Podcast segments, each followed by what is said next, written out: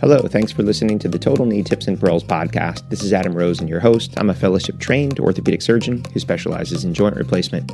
In these episodes, I'm going to share with you a lot of my tips and tricks and review classic articles and current implant designs. Thanks for tuning in, and on with the show.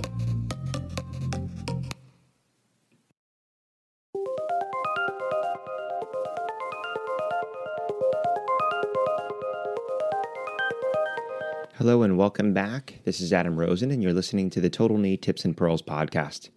In this episode, I want to talk to you about what I believe is the most important part of performing a total knee revision, and that's restoring the joint line. I mean, the joint line is important to restore even in a primary setting, and a lot of studies have shown that it's even more important in a cruciate retaining knee, and you have a little bit more wiggle room in a posterior stabilized knee.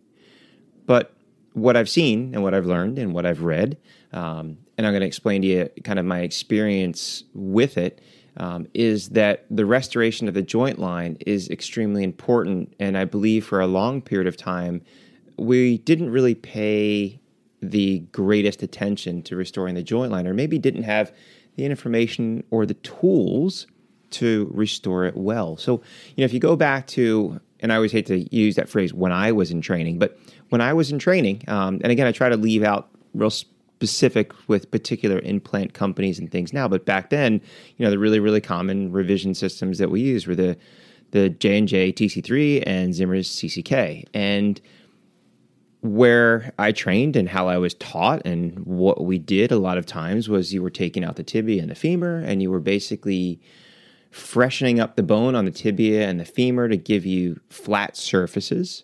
Um, and then from there, we basically use the implants as tinker toys to basically build the implant and trial. And essentially, it was like using a full range of motion um, flexion extension gap checker, because you put it on out, too loose, too tight, upsize, downsize, add an augment, remove an augment. Um, and it worked, but but I don't believe now in hindsight that it worked really well. Um, and, you know, we all know from, you know, past experience and the data, you know, the old mantras were, you know, try to look for your meniscal remnant if you're do- doing a revision. And realistically, that's hard, especially if the person that did the primary took it all out, um, or two finger breadths above the tubercle or two centimeters above the fibular head. And, you know, if you've been in a knee, a lot of times, unless they've lost a lot of tibia, it's really hard to see or feel the fibular head. And, you know, the tubercle variability is huge. And someone has Osgood-Schlatter's, they got a large tubercle. And, you know, maybe the tubercle's really shifted laterally. They, they have some bone loss. Um, you can use the patella and its particular um, position with flexion and extension. Um, so you can use all of those things. And those were some of the more old, you know, ways and techniques of trying to restore the joint line as best as we can. But even when we did that, I believe that most people, um, including me, elevated the joint line. And when you do that, it increases the joint reactive forces. It, you know, causes this patella baja. It decreases your range of motion. I always remember that, you know, a centimeter of joint line elevation decreases your flexion by twenty-five percent. Um, but every time that we did this, you know, it changes the mechanism of the knee and the way that the mechanics of the collaterals function. Um, and it was always sort of this big disaster. And I remember this epiphany as we started to get more aware of the joint line, and someone, and I forget exactly who told me, they said, listen, anybody not using an augment or even a small augment on a revision is probably elevating the joint line. And it really made me think about all the times that we, you know, didn't put a big augment or sometimes no augment on the femoral component. And nowadays, more commonly, I'm using, you know, ten, fifteen millimeter augments on a regular basis. Um, and that's really helped. So the thing that I think has helped me the most um, is when one particular company came out and their distal femoral cutting guide. Um, actually, the designers looked into the research and the data, and they extrapolated all this information, and the number that they came up with was twenty-eight millimeters from the medial epicondyle. So, you know, what happens on this distal femoral cutting guide is you have a little slot where you can drop your angel wing, and you can feel the sulcus of the medial epicondyle, and you can drop the angel wing in there, and this way you can pin your distal cutting guide and it has essentially restored your joint line. So now you can drop your saw in and go, okay, zero, airball, airball, medial lateral. Okay, five millimeters, still airball, airball. Okay, ten. Okay, ten, I can take a little bit of bone medially, but I'm still an airball laterally. Saw blade, fifteen, boom. There you go. I tell my tech, ten on the medial, fifteen on the lateral, and he can start building that on both the four in one cutting guide and the gap checker if I'm going to use that, and my trial.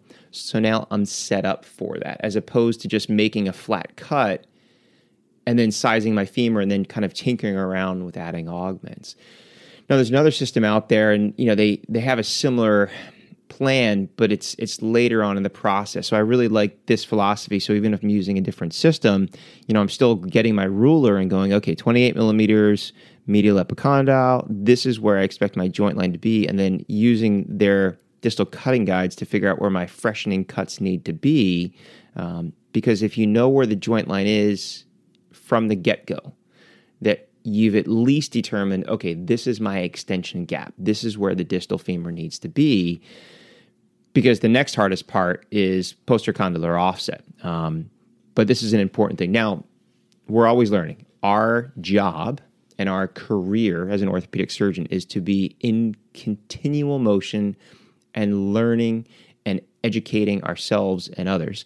Um, so I actually learned something new in just researching the information on this topic, and some of you may already know this, but the idea of this adductor ratio. So what a lot of studies more recently have looked at is the idea of this zero point five two ratio. So if you look at the width of the distal femur and you multiply that by zero point five two, or if you know you're in a pinch, just in half, what they've determined is the distance from the adductor tubercle, which they found for a lot of people was a little bit easier to feel and identify than the medial epicondyle, that that zero point five two times the femoral width gives you where the joint line should be. Um, and it, this was accurate, I believe, to within four millimeters in greater than ninety percent of the cases.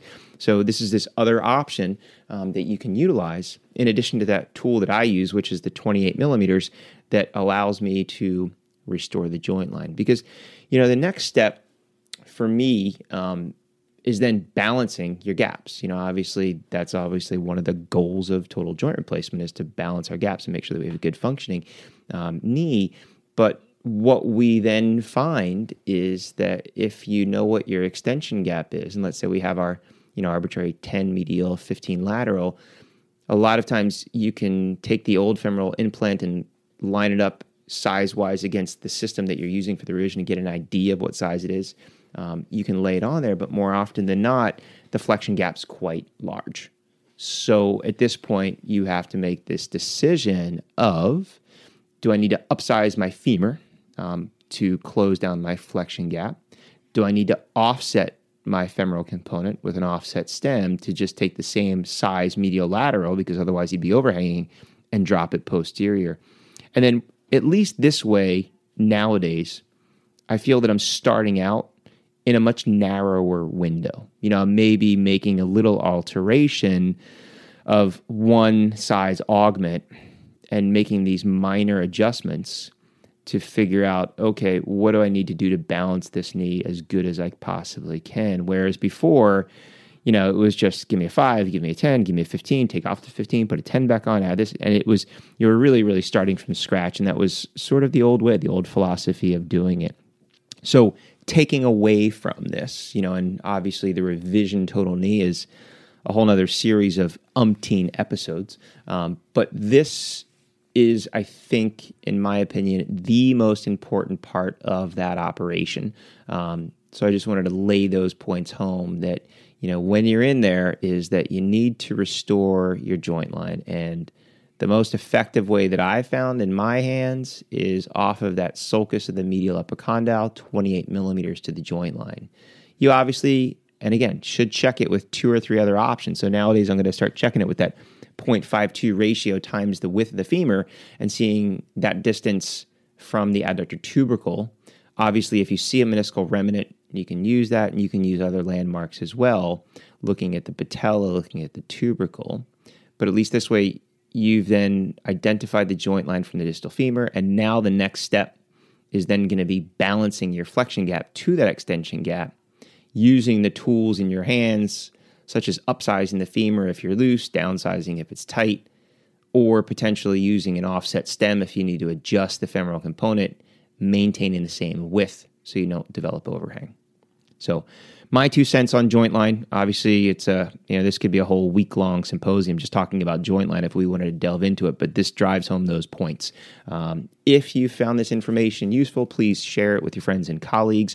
Um, if you do have the time, Um, I would really appreciate it if you could leave a review on iTunes uh, so that other people that are looking for this type of information may find it. Um, and until next time, you've been listening to the Total Knee Tips and Pearls podcast. I'm Adam Rosen.